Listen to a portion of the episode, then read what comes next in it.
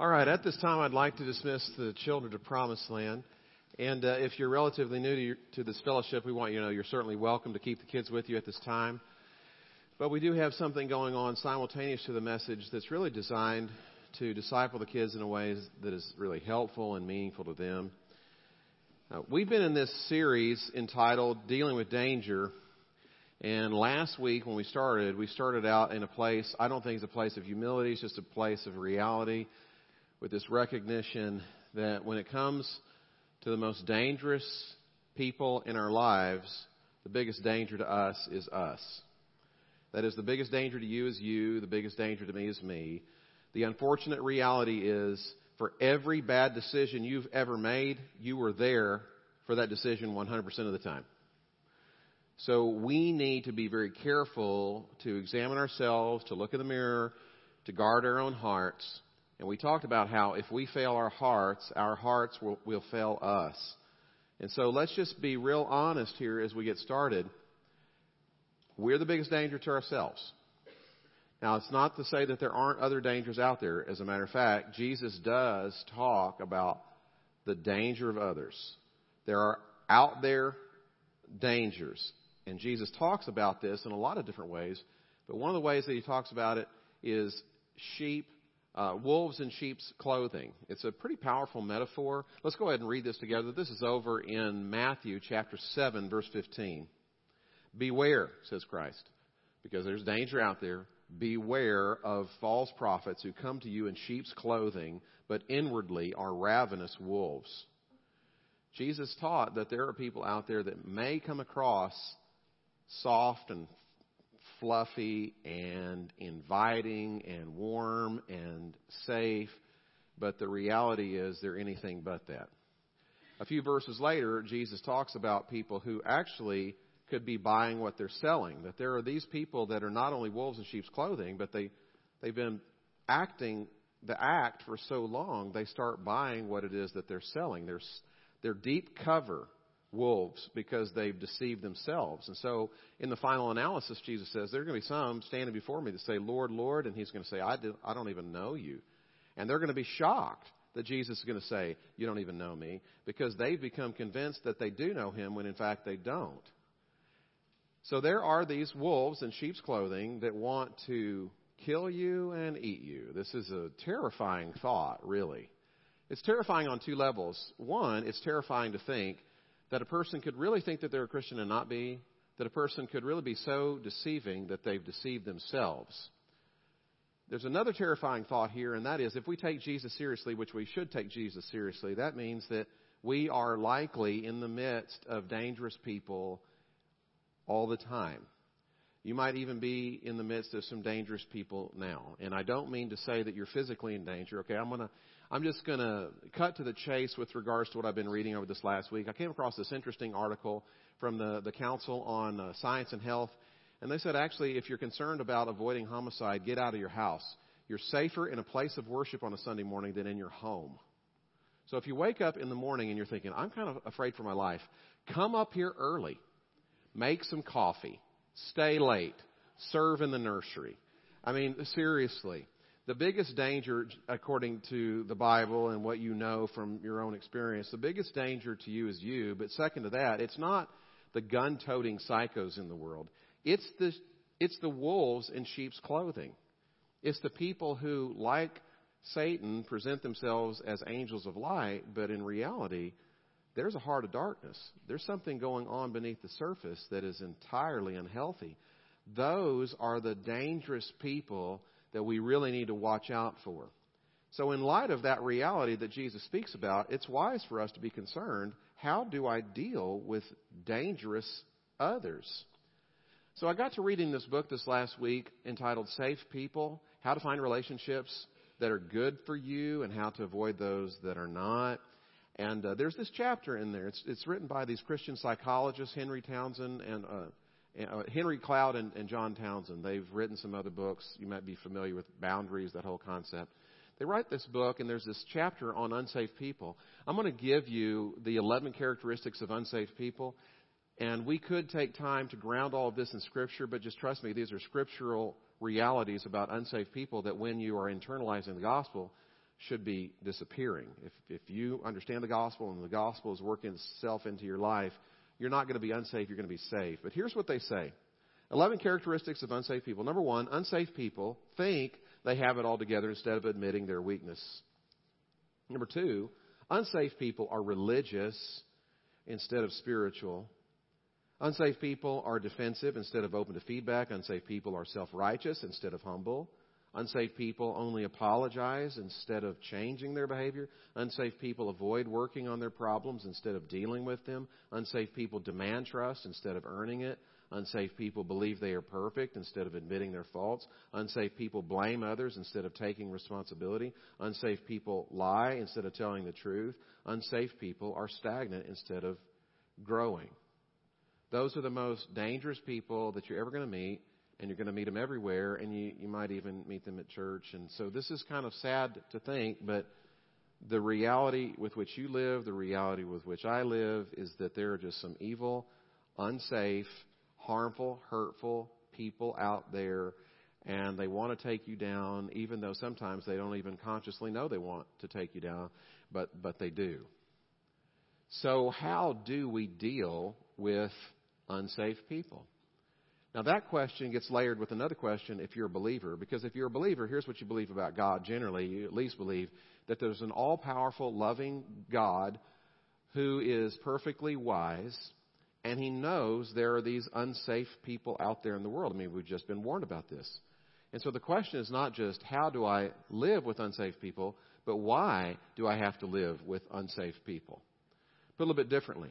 We know that, and we don't talk about this a lot, but we actually have some safety measures that are in place that are appropriate. I mean, we've got plainclothes police officers and off duty firemen, and we've got some deacons that conceal carry, and there are other people that are looking out for your well being. So, in the off chance of a 1 out of 25 million opportunity that somebody walks in that wants to do you harm, there are other people that want to take that harm away, and you just kind of contrast that reality, which is appropriate, with God who's basically said, week in, week out, actually day after day after day, you've got a basically a one in one chance of wolves in sheep's clothing coming at you.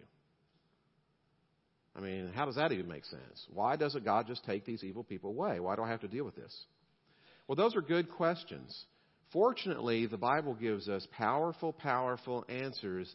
And one of the most powerful places that we're going to find an answer, of course, is going to come from Jesus. And it comes in this parable that's recorded for us in Matthew chapter 13, verses 24 through 30. So I'm going to invite you to go ahead and stand out of respect for God, who's speaking to us through His Word. This is Matthew chapter 13, starting with verse 24. Jesus told them another parable. The kingdom of heaven is like a man who sowed good seed in his field. But while everyone was sleeping, his enemy came and sowed weeds among the wheat and went away. When the wheat sprouted and formed heads, then the weeds also appeared. The owner's servants came to him and said, Sir, didn't you sow good seed in your field? Where then did the weeds come from? Which, by the way, when Jesus is talking about weeds here, he's not talking about harmless and annoying ragweed or something like that. He's talking about a particular plant, a, a weed that was essentially poisonous. Um, commonly, this weed is known as darnel, and the, the grain of the darnel is, is poisonous. It could get you drunk in small doses. Kind of interesting. The the Latin word for this is Lolium tementulum, and that comes from the Latin word uh, tementulus, which is drunk so, uh, in small amounts, the darnel could actually intoxicate you. In large amounts, it could actually kill you. And so, if the darnel is growing next to the wheat, then here's what happens. You've got compromised flour. You can't use it. It's absolutely worthless. In addition to that, most of us know that when you have the weeds growing next to good plants, the weeds tend to thrive more, so they're sucking moisture and nutrition out of the soil, which of course is going to be compromising the wheat. Making a long story short, the very presence of the darnel is a threat to the existence and to the thriving of the wheat. Now, having said that, let's get back to the story. Jesus is telling the story, verse 27. The owner's servants came to him and said, Sir, didn't you sow good seed in your field? Where then did the weeds, did the weeds come from? Verse 28. An enemy did this, he replied. The servants asked him, Do you want us to go and pull them up? No, he answered, because while you are pulling the weeds, you may root up the wheat with them. Let's let both grow together, until the harvest. At that time, I will tell the harvesters, first collect the weeds and tie them in bundles to be burned, then gather the wheat and bring it into my barn. May God bless the reading of His Word. You may be seated. Now, this story is really very simple. First, you've got the farmer, and the farmer sows good seed, and the wheat begins to grow. You've got this crop growing up. Then the second element is this enemy to the farmer, and the enemy comes and sows bad seed, the darnel. And so what you have in this one field that belongs to the farmer, you've got two crops growing up side by side, intertwined with one another. Then the third element is the farmer tells his workers, don't pull the weeds. Here it is. Just be patient. We've got two crops growing up side by side. One's good, one's bad. Everything's mixed up. Everything's confusing right now. Just wait because there's going to be a proper moment at the very end when everything's going to be separated and the weeds are going to be bundled up and burned and the wheat's going to be gathered up, stored in the barns, and there's going to be joy. So just be patient. Okay, that's the essence of the story. Now, if you're thinking, well, that kind of makes sense, I understand it, but I don't understand it fully, well, then you're like the disciples, because the disciples walked with Jesus all the time. They went by wheat fields all the time. And yet they have to ask Jesus, okay, explain. There's got to be more to it than this simple story, and there is. Jesus gives an interpretation or an explanation that presses a little bit deeper, so there's no confusion. Let's pick it up in verse 36. Then he left the crowd and went into the house. His disciples came to him and said, Explain to us the parable of the weeds in the field. He answered, The one who sowed the good seed is the Son of Man. That's Jesus. The field is the world, and the good seed stands for the sons of the kingdom. These are people who belong to the king, these are followers of Christ. The weeds are the sons of the evil one, and the enemy who sows them is the devil. The harvest is the end of the age, and the harvesters are angels. As the weeds are pulled up and burned in the fire, so it will be at the end of the age. The Son of Man will send out his angels, and they will weed out of his kingdom everything that causes sin and all who do evil. They will throw them into the fiery furnace where there will be weeping and gnashing of teeth. Then the righteous will shine like the sun in the kingdom of their Father. He who has ears, let him hear. Now, one of the things that this parable communicates so very, very clearly is that at the end of the age, there is going to be this major separation. Everything that causes sin and all who do evil will be removed. So it's thorough, it's complete, it's total. Everything that causes evil, all that do evil, everything is going to be removed. Now, why? Why does Jesus personally see to it that everything that causes sin and all who do evil is going to be removed? Here's why. Because Jesus cares about his people. Jesus cares about the people who call him king.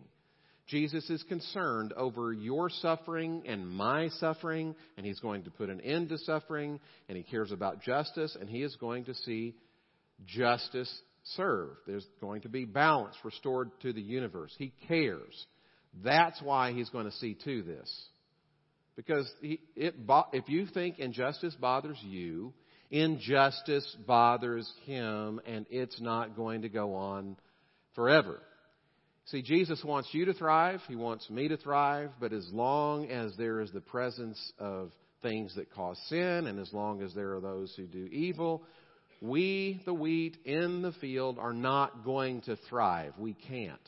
See, here's what the Bible teaches the Bible teaches that the king has come, Jesus, and those of us who call him king are in his kingdom, and we have come under his loving rule because of his gracious provision of his broken body and shed blood. So by his grace, we're brought into the kingdom and we live under the king, and then we go, but things aren't wonderful. Why is it if he's such a good king and this is the perfect kingdom, why is it that we aren't thriving? And it's real simple. Two crops are growing up simultaneously. There's this crop of bad and this crop of good. And until one is removed from the other, things are not going to be as they need to be.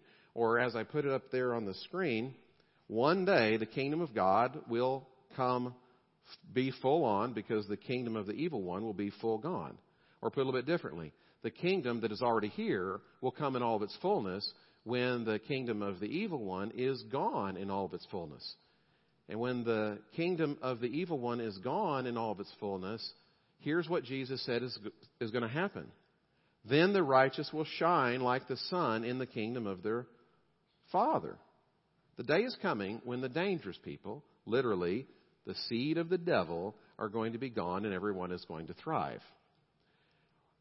Now, this is wonderful.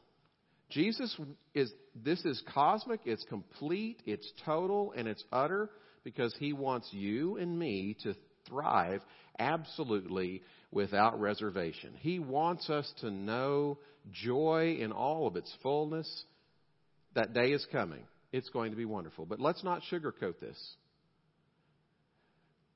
The only way people are going to know the fullness of the kingdom, the only way we're going to experience the joy of our perfect King and the perfect kingdom, the only way we're going to experience paradise restored, where all is right with the world, is when, as Jesus puts it, the Son of Man sends out his angels, and they will weed out of his kingdom everything that causes sin and all who do evil. They will throw them into the fiery furnace where there will be weeping and gnashing of teeth. Now, let's be honest about this. Some of us here would say, that distresses me. That whole doctrine of an eternal separation, that distresses me. Well, guess what? This teaching distresses God. If you say, I'm just distressed over this final judgment, God is on your side. Sometimes people frame this as if I'm over here and I'm distressed and God's not distressed about it. This bothers God more than this bothers you. This is how it's put over in 2 Peter chapter 3. The Lord is not slow in keeping his promise, as some understand slowness. Instead, he is patient with you, not wanting anyone to perish, but everyone to come to repentance. But the day of the Lord will come like a thief. God is patient. There's just this hopefulness that not one person will be unsaved. But God knows, sadly, He knows, that not everyone in His field and the whole world is His field. It's all His.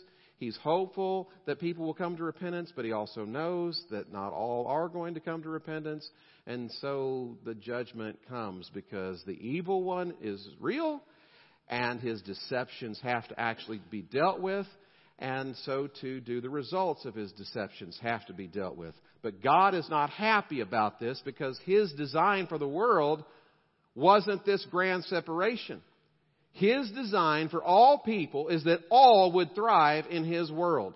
He didn't put the bad seed there. He just has to deal with the natural consequences, but he's going to put it off as long as he possibly can because if this disturbs you, you need to know it disturbs God more. Let me explain, explain it like this. Uh, I, I watch scary movies most of the time when Gina's not around and she just doesn't like that stuff. And within scary movies, there are there's this genre of evil children movies. They they they may look really good, but they're not the bad seed, the good son, the prodigy, Brightburn, you can go on and on. There's just these evil children movies. And in virtually all of the movies, the parents wait to the very last second to do anything. They are hanging on. One of my favorite movies, it's a it's kind of an independent movie. It came out a few years ago, hardly anybody saw it. It's this very touching movie actually about a, a dad and his daughter. A dad and his zombie daughter. And uh, you know the the uh, the dad is played by Arnold Schwarzenegger, so you know it's good. And uh, and the the daughter has been she's she's been bitten. She's gotten the bad zombie seed, so to speak. And in this particular zombie genre or movie, it, the the zombie apocalypse is kind of under control, and the seed is slow growing. It takes several months for a person to be fully zombified. Okay, but it's really touching in a please don't bite me sort of a way.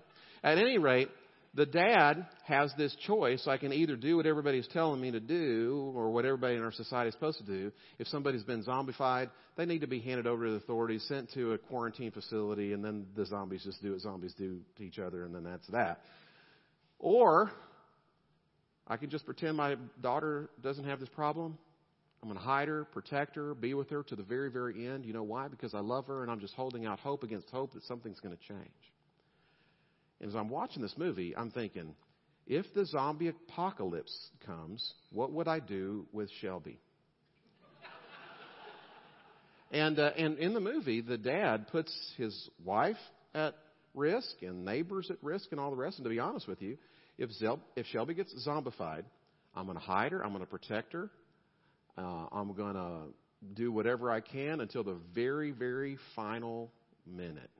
Okay, here's, here's the point. There is a point. Here's the point. God is more compassionate than a character played by Arnold Schwarzenegger.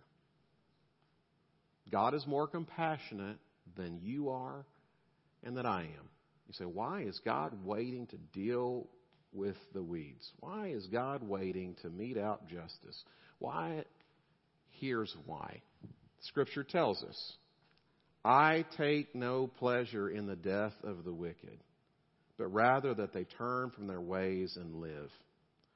So if you say, you know, I'm really distressed about this coming destruction and separation and ultimate judgment and, you know, burning all the bodies that got the zombie virus and all the rest. Well, you know what?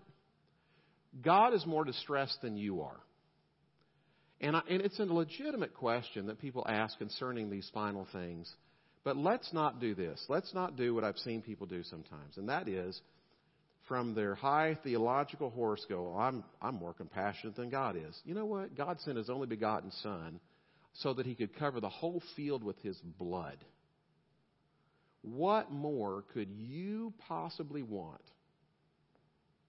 I can't think of one thing. This reality breaks God's heart to the point that not only was he willing to stay like in the movie with the daughter to the end. But you know what? If Shelby could bite me and give me the disease so that I could save her life, I would do that. And that's exactly what God did for you and for me. People can either accept it or not. But let's not lay this at God's feet. There's an enemy that came into God's perfect field and sowed some bad seed. And unfortunately, some people have bought what the enemy is selling, and there's consequences that are attached to that. And God hates it. But it's not because he hates anybody. He hates what's happened because he loves everyone, and it breaks his heart what is coming. Now, having said that, while it is tragic, this idea of a coming final judgment, the reality is it's still a good thing that in the end, at the very, very end, Jesus is going to send forth his angels who will separate the weeds from the wheat it's a good thing that Jesus is personally going to see to the final judgment. You know why it's such a good thing? Here's why. That means we don't have to do that. I don't have to do any judging. You don't have to do any judging. We don't have to do any separating. We don't have to bother with that at all. And that's not just nice to know, like one day out there somewhere whenever all this stuff happens. It is of practical benefit to you and to me right now to know there's a coming judgment. Here's why. I want you to think about the toxic weeds that have been a part of your life. I want you to think about those people who've done you wrong and have messed with you. Those, those gossips or those betrayers who sought to bring you down. I want you to think about that so called friend who stabbed you in the back and left you for dead. I want you to think about those people who have abused, hurt, violated, murdered, terrorists. I want you to think about that scammer who tried to take your mom's last cent while she was suffering from dementia. I want you to think about those people who tried to bring your business down through unethical, immoral, maybe even illegal means. I want you to think about the toxic weeds that threaten to undo you. You know what the doctrine of the final judgment means for you and for me? It means I don't need to visit justice on any of those people. And I shouldn't visit justice on any of those people because that's not my job. The doctrine of the final judgment means God cares about your suffering. He will one day put an end to that suffering, and all justice that needs to be dispensed will be dispensed Every wrong will be made right. That time is coming. You don't have to visit justice on people. I don't need to visit justice on people. That's not our job.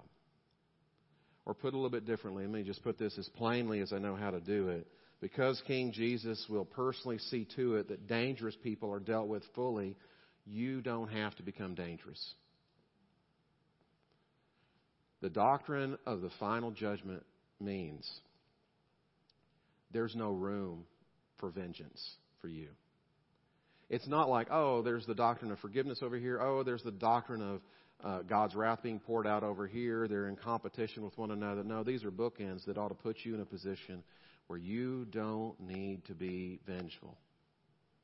You don't need to take it upon yourself to punish those people.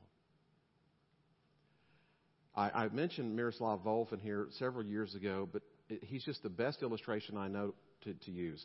He was a theologian in Croatia for many, many years, and for the longest time, he thought that this whole doctrine of a final judgment and the wrath of God and the anger of God was somehow barbaric and wrong and evil. And then he changed his mind after his country went through a terrible time of war from about 1991 to 1999 terrible atrocities, neighbor against neighbor, countryman against countryman. And he later came to see that the doctrine of the wrath of God being ultimately poured out upon humankind was a beautiful doctrine. Here's how he expresses it in his book, Free of Charge. This is what he writes My last resistance to the idea of God's wrath was a casualty of war in the former Yugoslavia, the region from which I come. According to some estimates, 200,000 people were killed and over 3 million were displaced.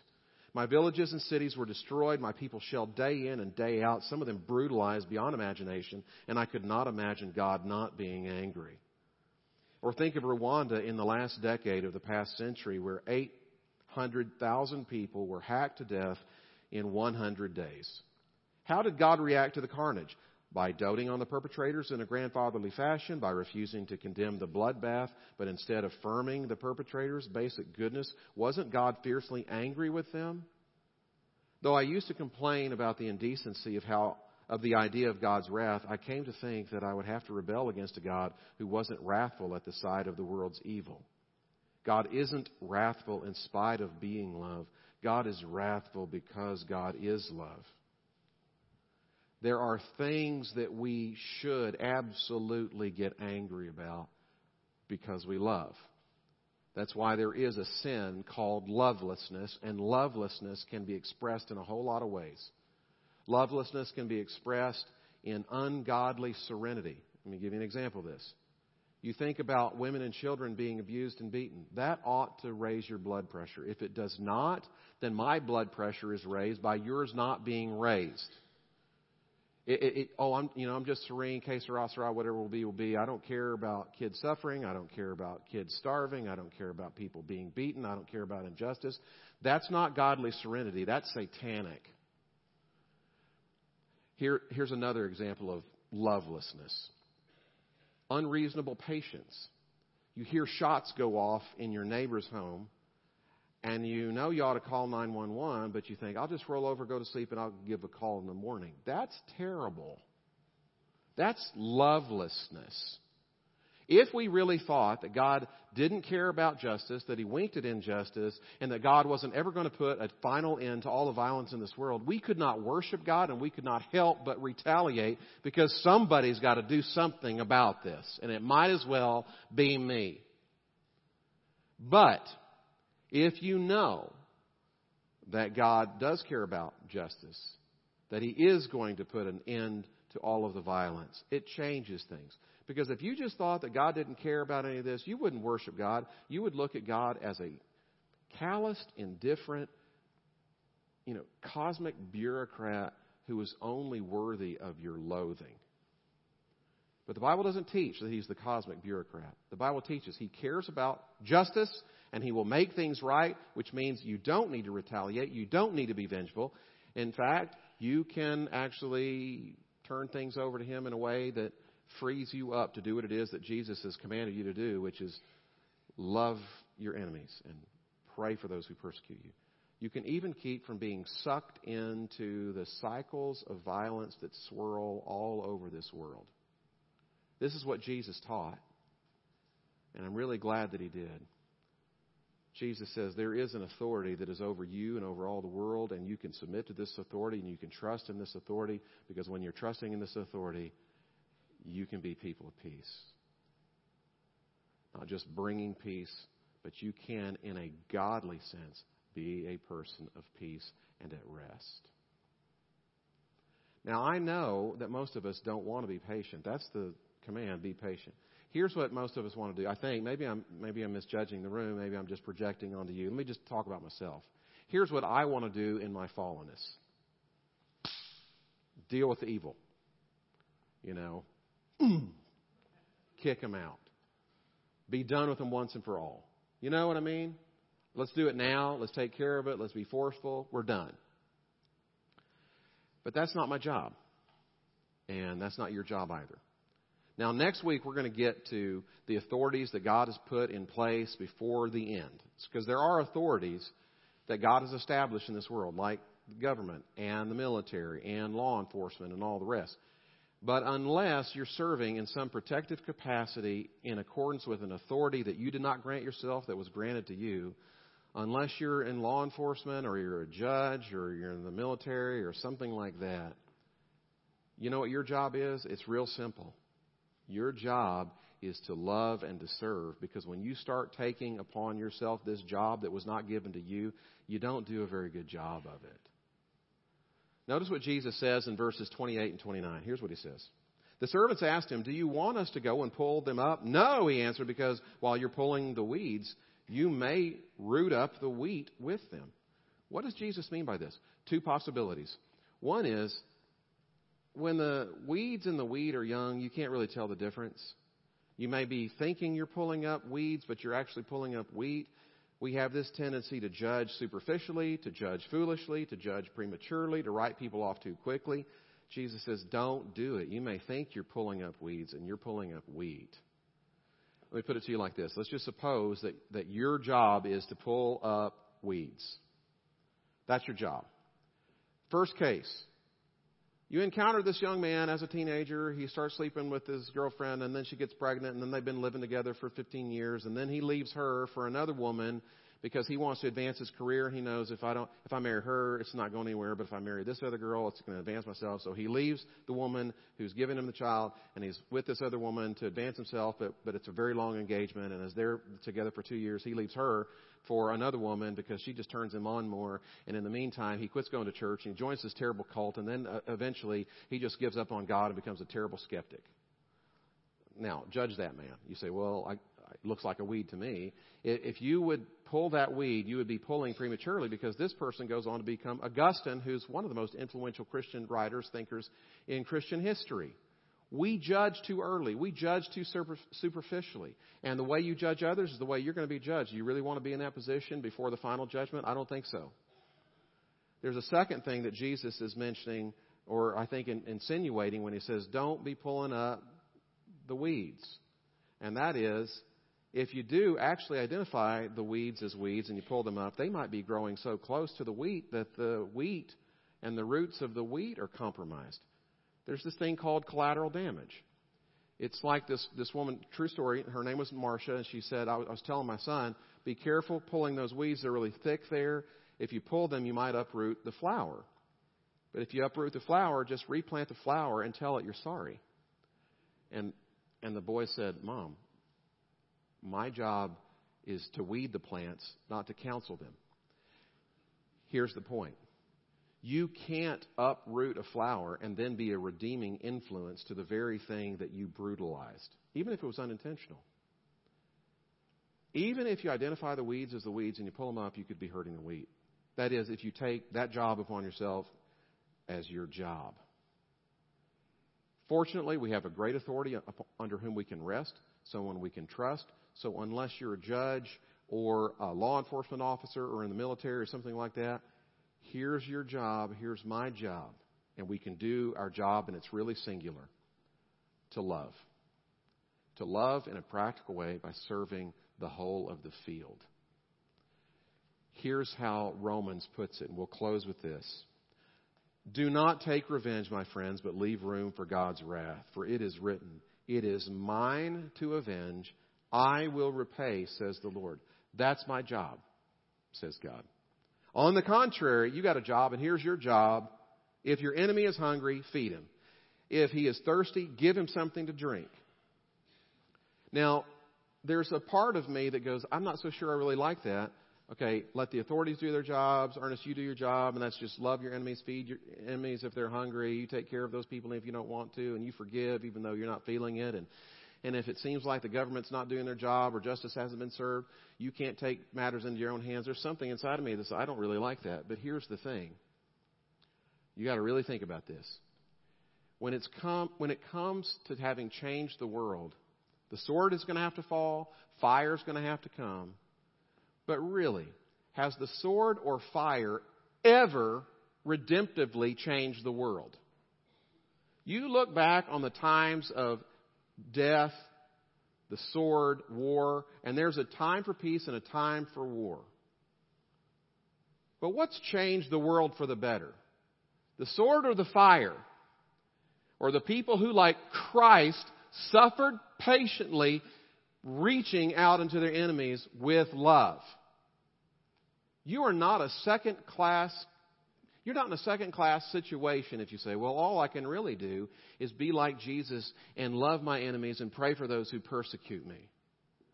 You know, if you are making that your singular job, you know what you're doing? You are redemptively changing the field of which you are a part. You should not just be comfortable with that, you should feel really good about it. Let's bow for a word of prayer. Father, we thank you so much for your word, and there's a challenge here, but the challenge isn't just in the scripture or even in the story that, that Jesus tells. The, the, the challenge is in our Lord Himself, who lived out the ethic that He proclaims for us to follow. And He didn't just do it as an example, He did it as a Savior. Even while we were still sinners, Christ died for us. We were ungodly, we were His enemies, and yet, nonetheless, He he traded places. He he took the he took the bad zombie seed and he was put in the ground. He lived the life we should have lived, but then he died the death that we deserve to die so that we would get the life that he deserved. There's never been a God like this who was so willing to trade places. Never been a king like this who would trade places with his subjects. But that's the kind of God we have. That's the kind of king we follow. And I pray, Lord, that you would enable all of us who are followers of the king to follow appropriately. Not just as Christ as our example, but seeing that that's the way he related to us, and that's why we're not weeds, we're wheat. Lord, as we as we live in this world where violence swirls, not just in terms of physical violence, but the verbal violence, degrading conversations, chat rooms gone astray, Twitter feeds that degenerate after two or three back and forths. We just live in a world of decay and violence and suffering, and I'm going to get you before you get me. Lord, I just pray that we would follow our Lord and follow him well on this singular job that's been given to us to redemptively serve as we patiently wait. And Lord, if there are any here this morning who do not yet know the supreme patience of a supremely loving God, I pray, Lord, that they would open their hearts to your love and to your grace, that they would receive the forgiveness of, the, of their sins, the, the, the change of their lives that comes when they have a different sort of Lord, a different sort of King. If there are any here this morning that want to acknowledge Christ as Savior and Lord, I just want to invite you right where you are, right where you're seated. You can just say this to God God, I know I've sinned. I know I've fallen short. I know I've done wrong. I know that I have been one who has visited violence and vengeance on someone else. Maybe not in a physical stand, standpoint, but I've, I've murdered with my words, in my heart, in my thoughts. I, I may be one of those people that I know I'm one of those people that needs forgiveness from other people. I have been a toxic weed to other people, maybe even in my own family. maybe even to my own siblings, maybe to my neighbors, maybe even to my friends. I've been that toxic weed, and I I deserve to be rooted out and burned, but I know that there's a better way. I know that Jesus came and he he died on the cross and rose again so that what he did on my behalf I could receive so that I could get what I don't deserve. And so right now, if, if you're just thinking about this you, you would just say, God, I know I've sinned, I know I've fallen short, and I trust Jesus as my Savior. Thank you for loving me even when I didn't deserve it. In Jesus' name, amen. Listen, if you if your heart is inclined in that way, if you prayed that prayer, I, I want to welcome you into the family, into a different sort of kingdom with a different sort of king. I want to encourage you in that relationship. Um, I'll be at the back to talk with you and pray with you about whatever the Lord's laid on your heart. Maybe you just want to pull me aside and we meet up for lunch sometime and just visit a little bit more about the forgiveness that is available through Christ and how you can trust that. I don't know what the Lord is leading you to do or how He's leading you in this moment, but I pray that you'll remain open to God and to His Spirit as we continue and then later close in worship. Let's go ahead and stand.